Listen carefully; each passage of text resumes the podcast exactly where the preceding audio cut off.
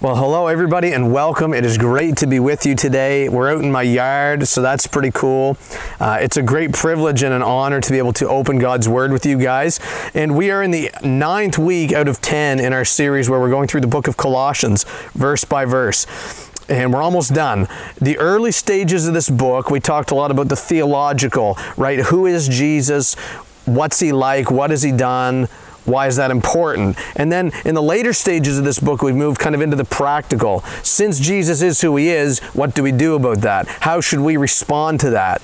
And generally speaking, our response should be one of worship to Jesus. And we are going to talk about worship today.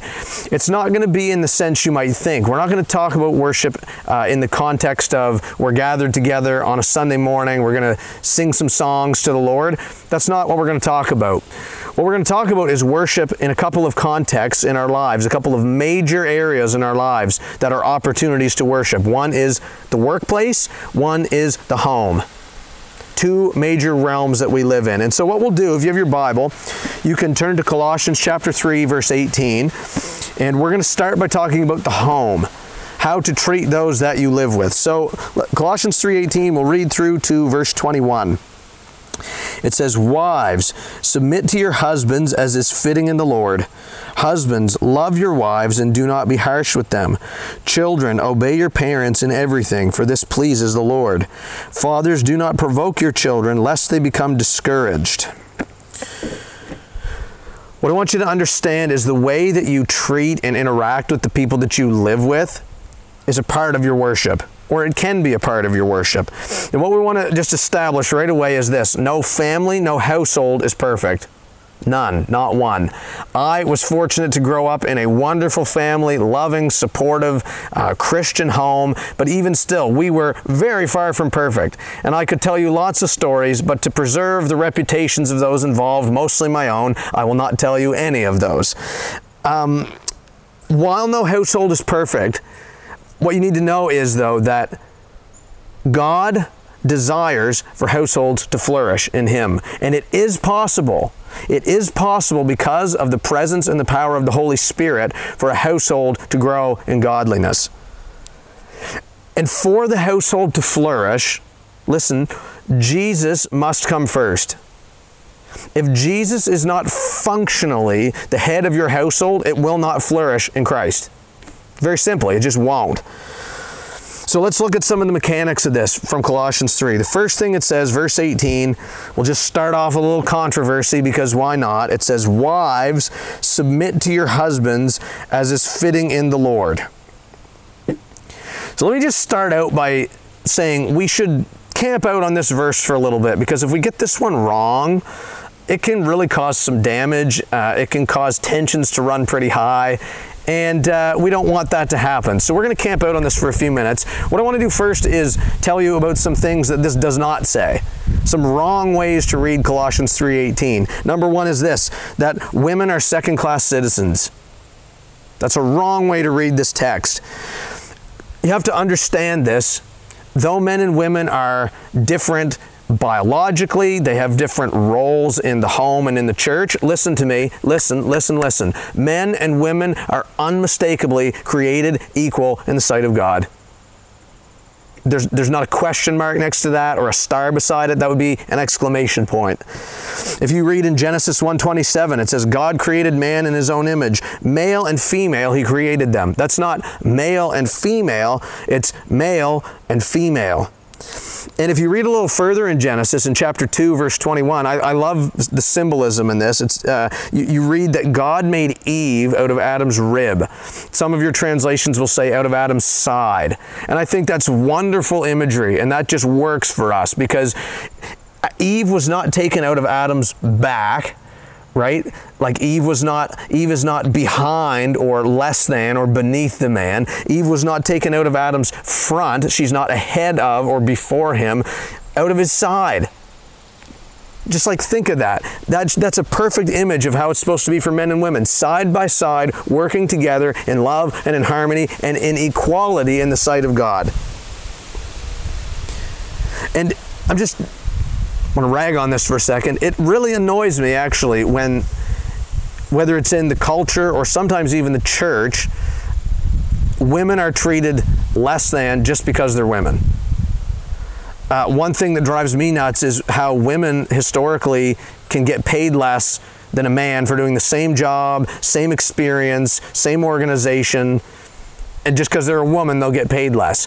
Uh, women, until not long enough ago, uh, were not allowed to vote, a lot of times not allowed to own property. I was reading that women were not allowed to play golf at the Augusta National Golf Course where they play the Masters tournament until 2012 like eight years ago, 2012. And I'm like, this is so crazy.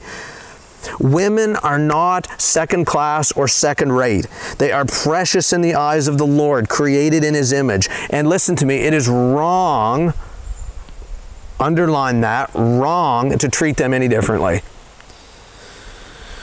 Second wrong way we can read this is uh, number two, women are slaves to their husbands. If you have to submit, that means you're essentially a slave. So, so, so the wrong way of reading this, if you're a wife, is uh, okay, my will, my dreams, my desires, uh, my wants, my ideas, forget about those. I got to submit to my husband. So it's not about anything that I want. I just have to uh, make my life revolve around him. It's all about him. That's not really the case. Wives are not slaves, but equal partners in a marriage. So, in a marriage, there should be good discussion. There should be uh, speaking of your mind on both parties. There should be you're, you're able to share your heart, etc. Marriage is a partnership. It is not a dictatorship. It is a two-way street, not a one-way street. Number three, wrong way to read this. Your husband is always right. Ladies, you're welcome for including this one. Um, I was at a wedding a few years ago, and uh, outside where the bathrooms are, it was a sign directing, you know, where to go. Uh, it said, "Men to the left, ladies always right," and that really ministered to me.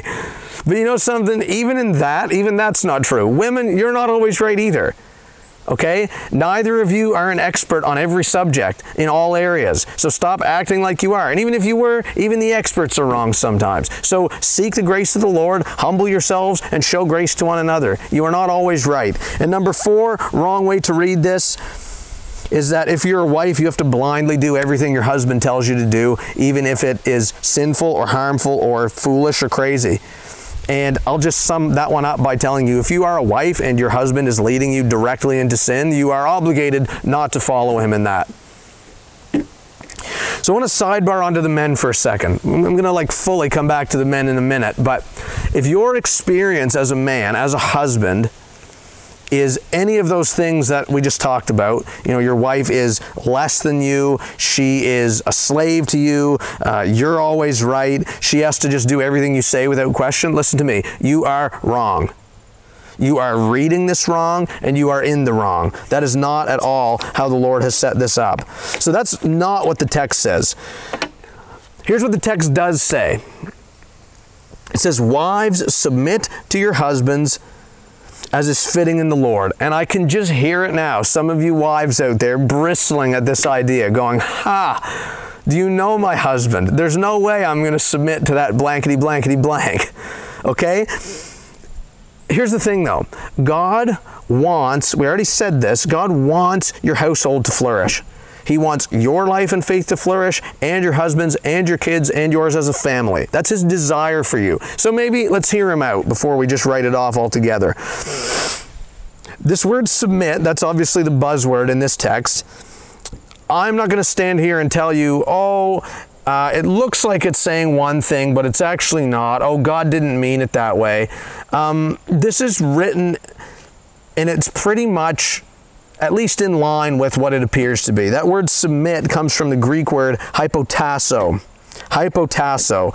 And that word is a verb that means to subject yourself or subordinate yourself. It is to regard someone else's will above your own. It is to humble yourself. It's to follow someone else's lead.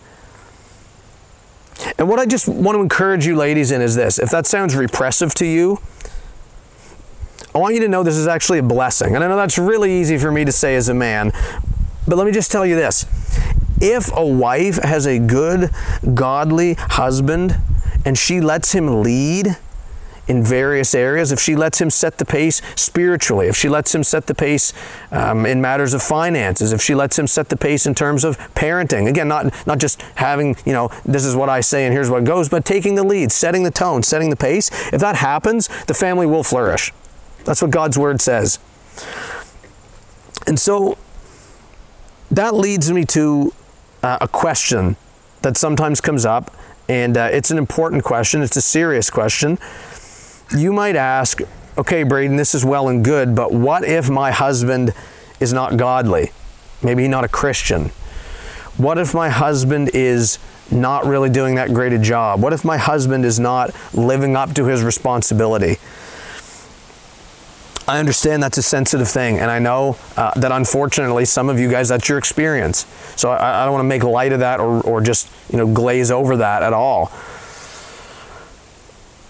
Regardless, though, if your husband, even if your husband is not living up to his responsibility, listen, that does not give you license to ditch your responsibility.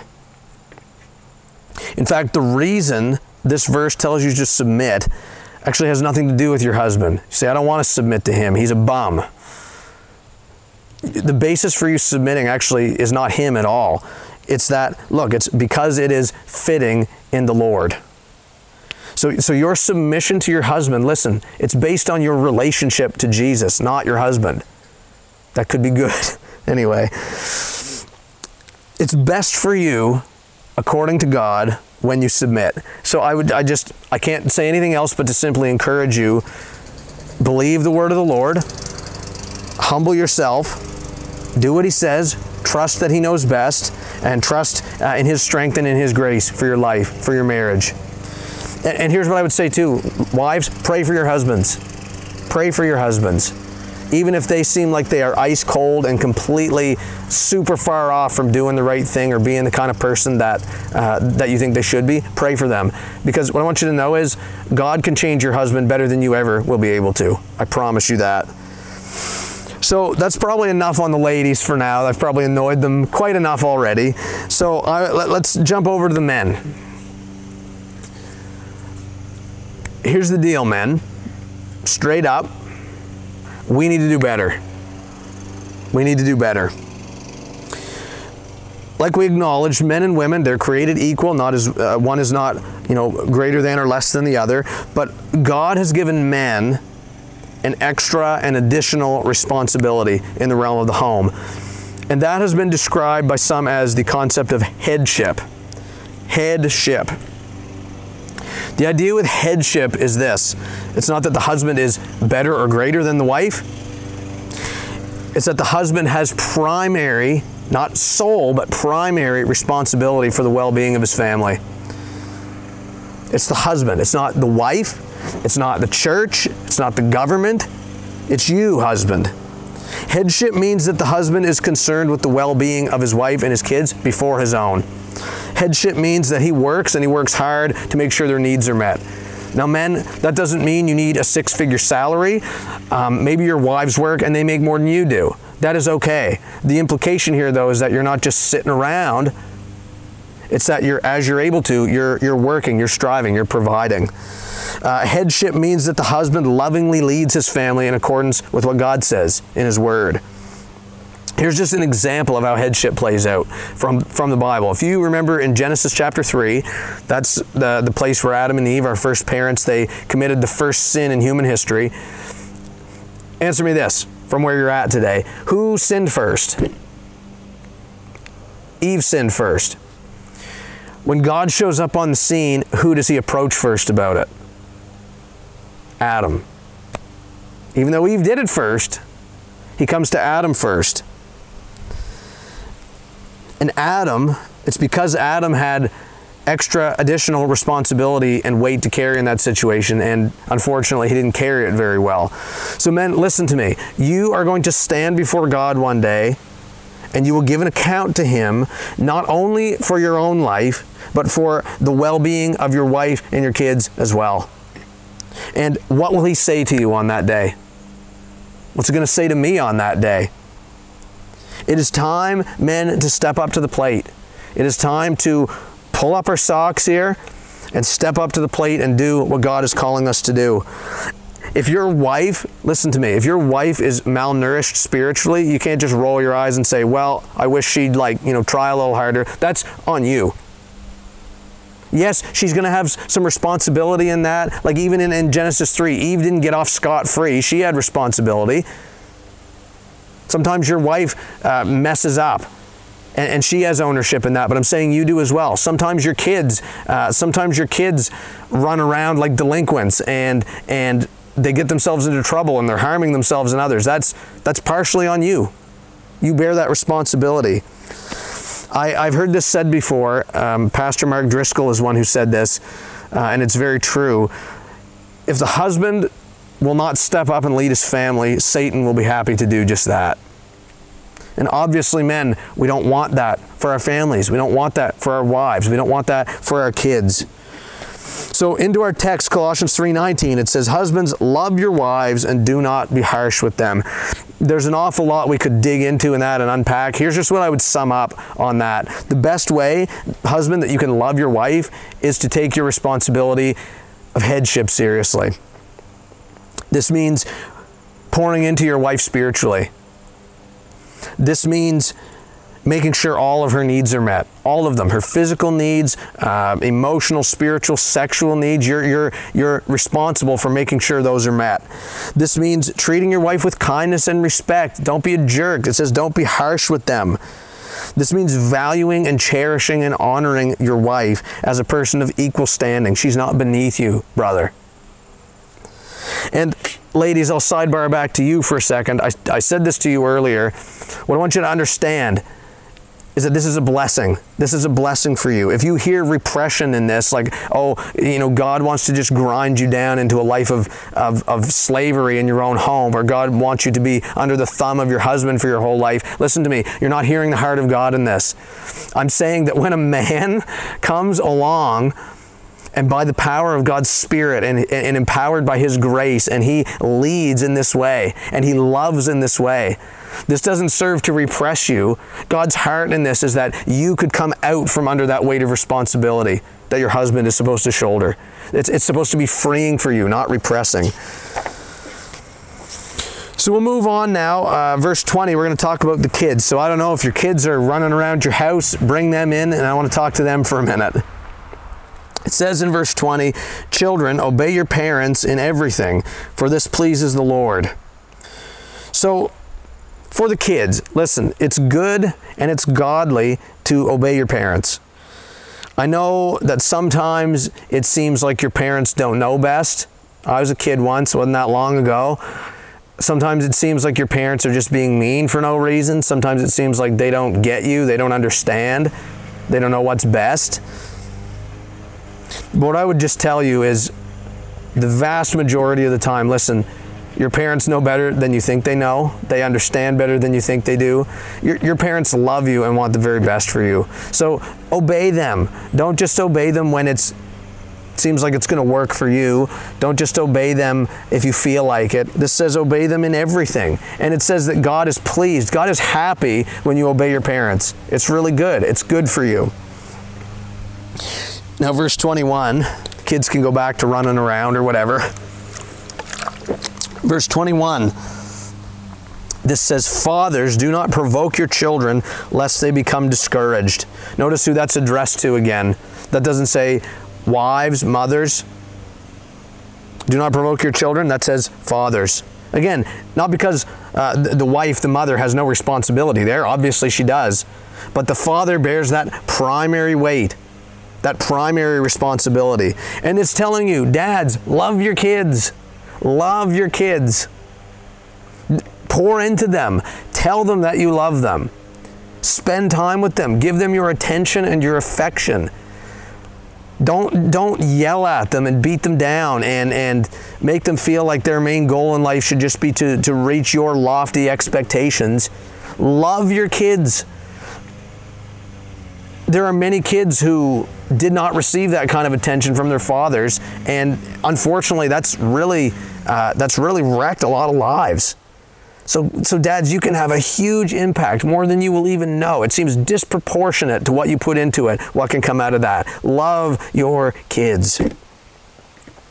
So, in those four verses, that gives you a snapshot of how God wants things to be in the realm of the home. And what I would say to you today is if this is not your experience, God has grace for you. If you are a husband and you have been domineering or negligent in your role of headship, God has grace for you in that. God will forgive you, God will empower you, God will help you step forward in His Spirit so you can walk a new life and, and walk in strength in that area. If you're a husband who maybe you failed to love your wife as you should, same deal. God has grace. God will restore you. God will strengthen you. If you are a wife, maybe you struggle even with the very idea of submission.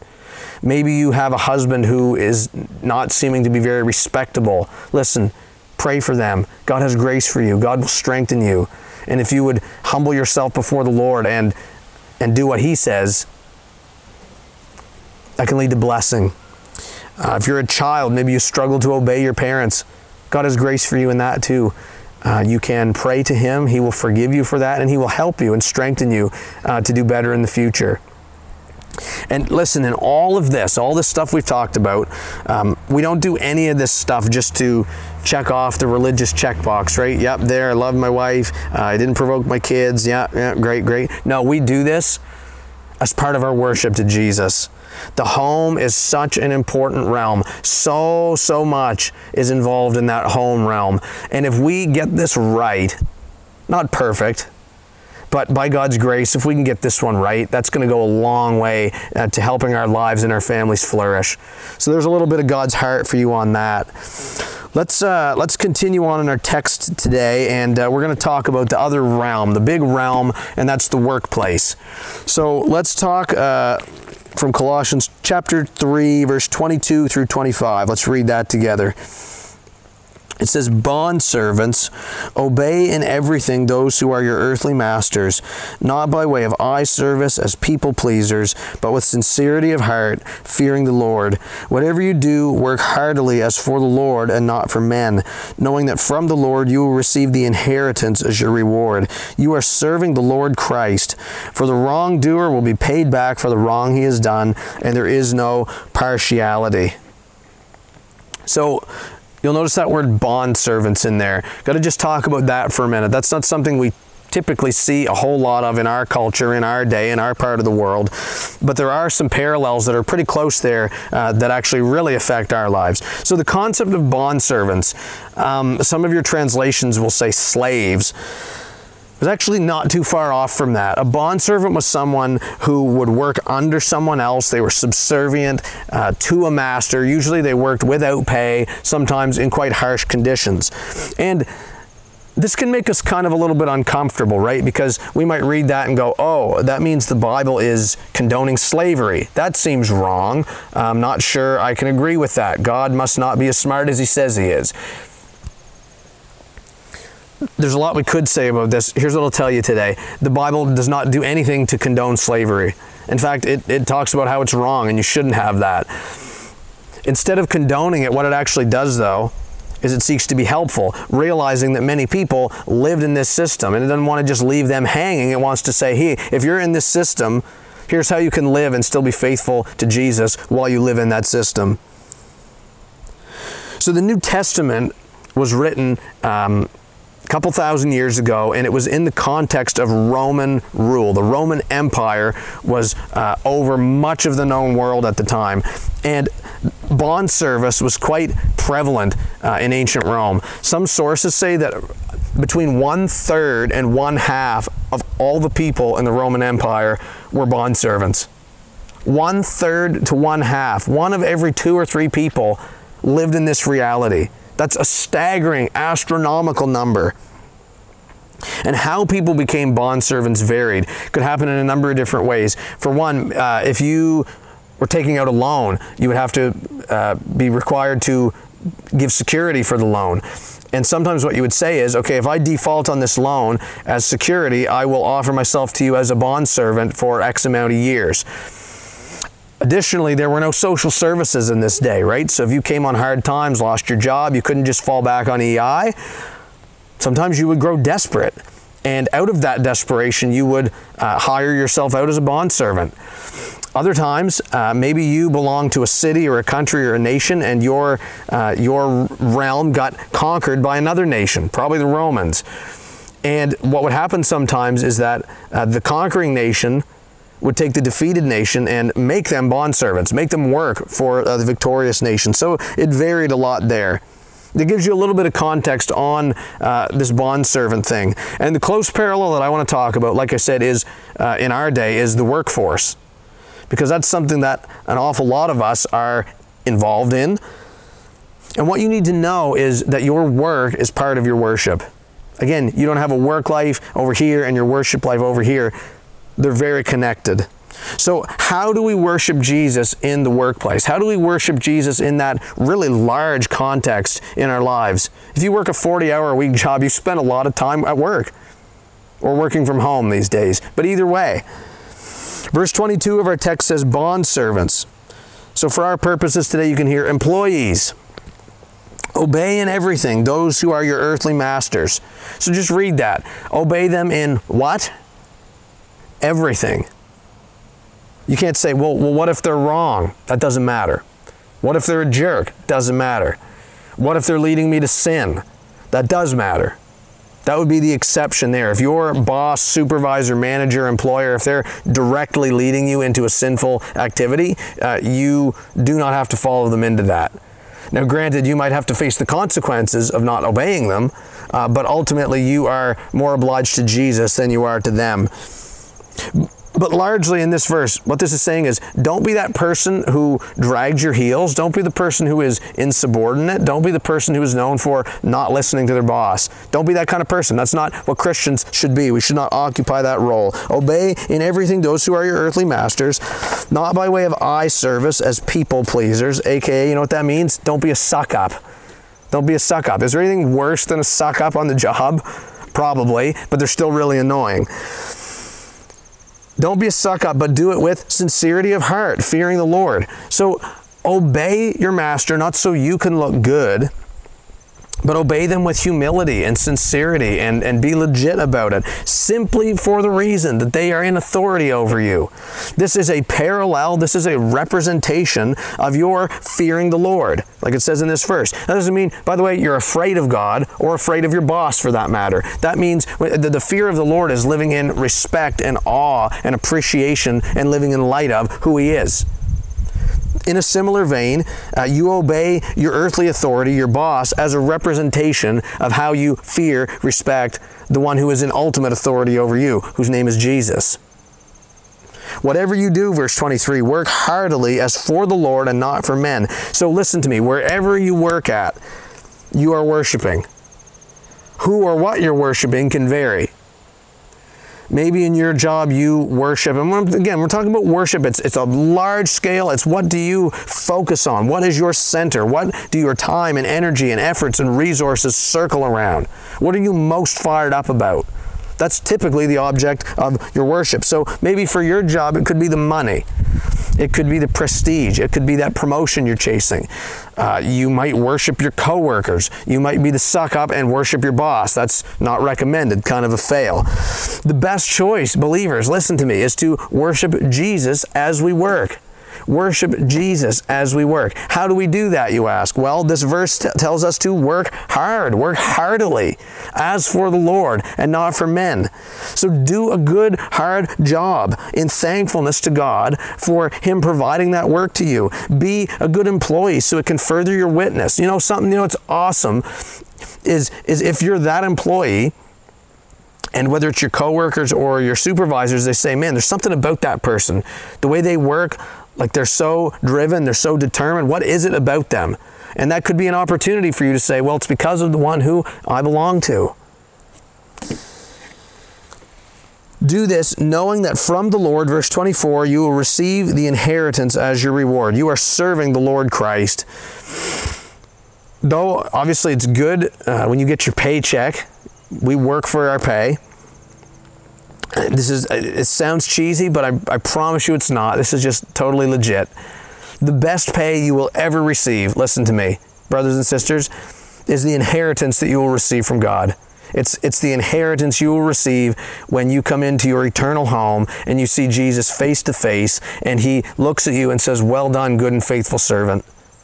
There's no greater reward than that. It says here, we are serving the Lord Christ. So that just gives us more of a clue right there. Listen to me. Your job, I don't care where you work at, your job is really all about Jesus. Verse 25, for the wrongdoer will be paid back for the wrong he has done, and there is no partiality. So, this is kind of where your my boss is a jerk uh, reality can come into play. If your boss is a jerk, maybe they are. Maybe they're terrible, miserable to work for. Maybe you have a terrible work environment, hostile work environment. Instead of responding by just doing poorly at your job on purpose or plotting your revenge, if you've seen the movie 9 to 5, this tells us keep working and keep working hard because you ultimately work for Jesus, not your boss. And what this says is yes, if they're a jerk, if they are uh, mistreating you, misusing you, uh, doing wrong by you, not using their authority well, it says that God will repay. That's a guarantee here. I don't care who you work for, it doesn't matter who they are. God will take action on every single injustice done uh, against you as an employee. We'll talk more about that in a minute. But just to zero in on, on this section of text, like I said, friends, your work is part of your worship. And if you hear this and you are in a miserable working situation, uh, it's not fun, the pay is bad, the coworkers are brutal, your boss is even worse. Listen to me, God has grace for you. If God puts you in a place where He puts you in that job, He's not going to leave you high and dry. He, he, he will give you everything you need to continue and to endure in that place. Maybe God also will give you grace in the sense that He will open up another opportunity for another job to come along. God has grace for you, so seek Him. Don't get discouraged and forget about the Lord in that situation. You might also hear this and, and kind of go, uh oh, I haven't exactly been employee of the month. God has grace for you in that as well. And I'll just be honest for a second. This is a little bit of confession time. Um, I've had a couple experiences like that. This has kind of ministered to me a little bit this week. Um, I what I want you, I want you to know, like I work hard. I uh, take my job really seriously. It's really important to me. But there have been times in my working career where I haven't always kind of measured up to that. Like I had a job once in university, and it had the occasional overnight shift, midnight to 8 a.m. And one night I went in at 12. I fell asleep at 1, I slept until 6, and then I played uh, computer games until 8, and then I went home. And uh, at the time, because I was a punk, I was like, oh, that was hilarious. Uh, and I don't even think anyone at my work cared. But you know something? I regret that now because I missed out on an opportunity to represent Christ well at my work. I, rep- I, I, missed out on an opportunity to worship Him with all of my being in that situation. I don't find that funny at all. I really regret it. Um, I've also been, this will be my last confession, don't worry. I also have been uh, accused a couple times of being insubordinate where um, my supervisors, bosses, whatever, uh, they had their way and I had mine, and I, and I would push back on theirs. And I thought I was right and they were wrong. I might still hold to that. But you know what? It doesn't matter because I didn't respect their authority as I should have. I missed out on an opportunity to worship in, in all of the fullness that I could have. And that's settling for less. That's not succeeding. That's not, oh, I really pulled one over on them. That's missing out. But again, I want you to know God loves you. God will forgive you for all this stuff. And God will empower you and embolden you and strengthen and equip you so that you can step forward in a more God honoring way and in a beneficial way in the future. So, with a little bit of time I have left, we're going to flip the script. We're going to read one last verse here. It's Colossians 4, verse 1. We're going to talk about uh, still in the workforce. We're going to talk about masters, those who are, uh, how to treat those who are under you. It says, Masters, treat your bondservants justly and fairly, knowing that you also have a master in heaven. So if you have a job where you have people who report to you, maybe you're not at the top of the totem pole, you might have people higher on the org chart than you, but if you have people who are under you and report to you and, and you supervise, you are in a position of authority and influence. And God expects you 100% of the time to use that authority wisely. God hates it, hates it, hates it, hates it when people who are in a position of authority misuse and abuse their authority and exploit other people and, and, and don't measure up. There's two reasons for this. Number one, God is a God of justice. And that's just part of his nature. That's just part of who he is, his character. And when he sees somebody being unjust and not using their authority well and their influence in a way that is helpful and godly, it actually goes against the character and the nature of God. It drives him up the wall. Second reason, um, it can be a bad representation and paint a bad picture of God and Christians when authority is misused. So if you're a Christian and you are not wielding your authority well, other people are going to notice, and odds are good that they're going to look at you and say, thought they were a Christian or something. Uh, and this is how they're acting. Like, obviously, it must not mean that much to them. It's kind of hypocritical. If that's what their God is like, I want nothing to do with him. Obviously, we don't want that. Regardless of your situation or your structure or your organization, if you are in a position of authority and influence, you are called, like it says in this verse, to treat uh, those who are under you justly and fairly. The reason why is not just so that they'll like you more. The reason is because you also have a master in heaven and you are accountable to him Remember, we read earlier on that uh, there's no partiality, like God will repay the wrong that is done. So, so don't be that manager, don't be that boss, don't be that supervisor who, who probably for your own personal gain, short term gain, um, misuses and, and mistreats your employees. Don't do it flip the script there. Think of what you could do in a positive way, in a positive light, and, and the good impact you have. If, if those underneath you uh, in your place of work see you treating them well and treating their coworkers well, and by the way, they always see it. They always see how you treat them and others. They never miss it, guaranteed. If they see you treating and using people well, that's going to be better for you. That's going to be better for them. It'll just be a better place to work. And that can be fuel to your witness. Like we talked about earlier, if you're that boss, that supervisor, people might look at you and say, What is it about them? Why, why do they act this way? And that can be an opportunity for you to say, Listen, it's because I serve a master in heaven and I'm accountable to him. So, again, friends, I hope that you're understanding this. Your work is part of your worship. And to you who this last part applies to, and you have some under you in your place of employment, listen, if you have not measured up in this area, guess what I'm going to tell you? God has grace for you. If you have been that manager, that supervisor, that employer, that boss who has I don't know, been a jerk, misused your authority, um, you have not been just and fair to those under you. God will forgive you for that, and God will restore you in that. If uh, God will, God will send His Spirit and, and equip you and strengthen you. God uh, will can provide you with resources and help for you to be a better leader. God might link you up with other people who uh, can train you and equip you and help you and hold you accountable. God has grace in this area. You're not written off. You're not condemned. You're not done. God has more for you here. So that's about all for today. I want to wrap up here.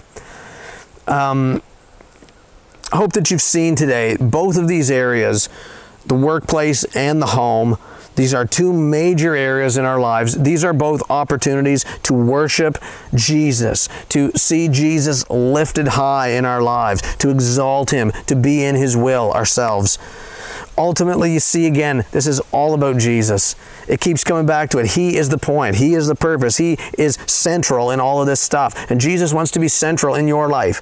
Not just your spiritual life your whole life your home life life your work life your family life your, your hobby life your sports life all of your life. It's all connected. And jesus wants to rule and reign in every single area and when we allow Him to do so, when we allow Jesus to be in first position in our lives, on the throne of our hearts, that is when we start to flourish ourselves. When we do this, when we center ourselves on Him, we receive growth in Him. We receive blessing. It's not always easy, but we will be blessed. We are more content. We can be better witnesses and a whole host of other good things. So, my friends, listen to me. Make Jesus your center today.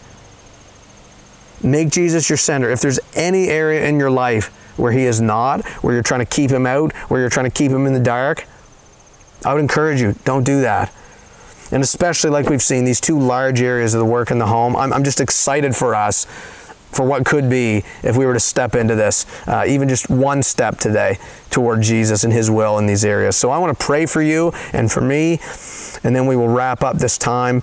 So let's go to God. Lord Jesus, we first just acknowledge the fact that you are God, you are great, you are greater, you are triumphant, you have overcome the grave, you have defeated death by your work on the cross and your resurrection, and we worship you today as Lord and Savior. We worship not someone who just died, but someone who rose and is seated on the throne, ruling and reigning. Lord Jesus, help us to allow you to occupy your rightful place in our lives on the throne in the number one position. Lord Jesus, we acknowledge it with our mouths today. Let it also be the fruit in our hearts and in our minds and in our actions that you are first, that you are central in every area of our lives. I want to pray for the households uh, of our church, but also anyone else who might be listening in, God. I'm praying for blessing. I'm praying for flourishing. I'm praying for um, chains to be broken. I'm praying for um, bad situations to be turned around by your Spirit, by your power. God, for the husbands, the wives, the kids, grandparents, family. God, I pray for blessing on each one. God, uh, for those who are maybe not walking with you or seeking you as they should. I pray, God, that you'd stir in their hearts and cause them to desire to solidify and center their homes on you. God, for our jobs, first of all, Lord, we are thankful for our jobs. Uh, we know that every good and perfect gift comes from you, uh, every blessing comes from you. And uh, God, uh, the fact that you've given us these, uh, these employment opportunities shows that you provide for us. And we love that, Lord. We thank you for that. Help us to worship you as we work.